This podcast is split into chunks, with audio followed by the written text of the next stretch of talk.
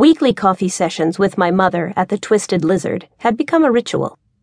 I say ritual because it wasn't always pleasant, although it could be, but it was necessary.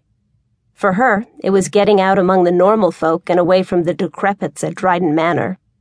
For me, it was a relatively easy hour spent with my not always easy mother. We both liked the lizard.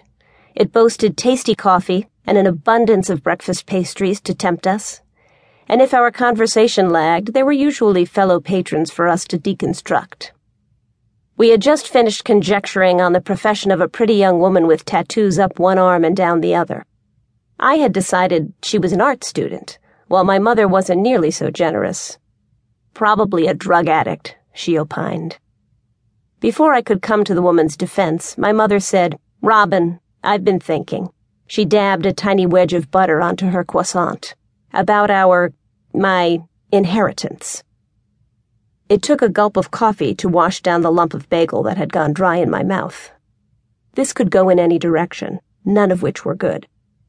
Placing her knife across her plate, she peered around the small wooden table, pushing aside the napkin holder. Is there any of that, oh, she fisted her hand and rapped on the table. That slow, golden stuff?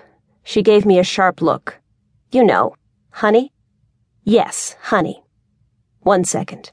I went to the utensil bar and plucked a small tub from one of the bins.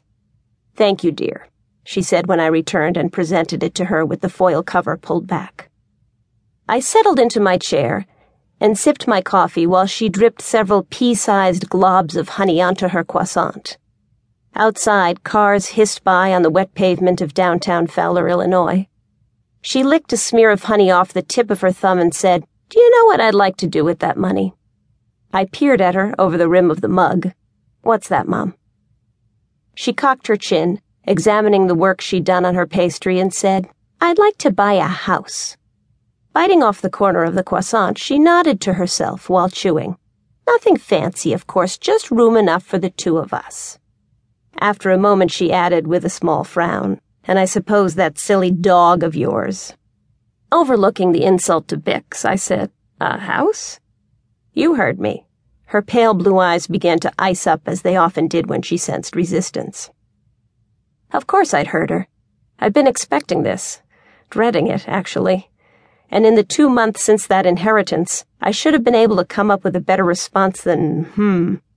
But what with the abrupt spike in my blood pressure, it was the best I could manage. Is that all you can say? I looked around at today's group of coffee drinkers. Not one of them seemed inclined to help me out. Nor did a noteworthy hairdo or skimpy outfit provide distraction fodder. I took a deep breath and told myself this was probably a whim, a whim that would fall prey to her short term memory loss.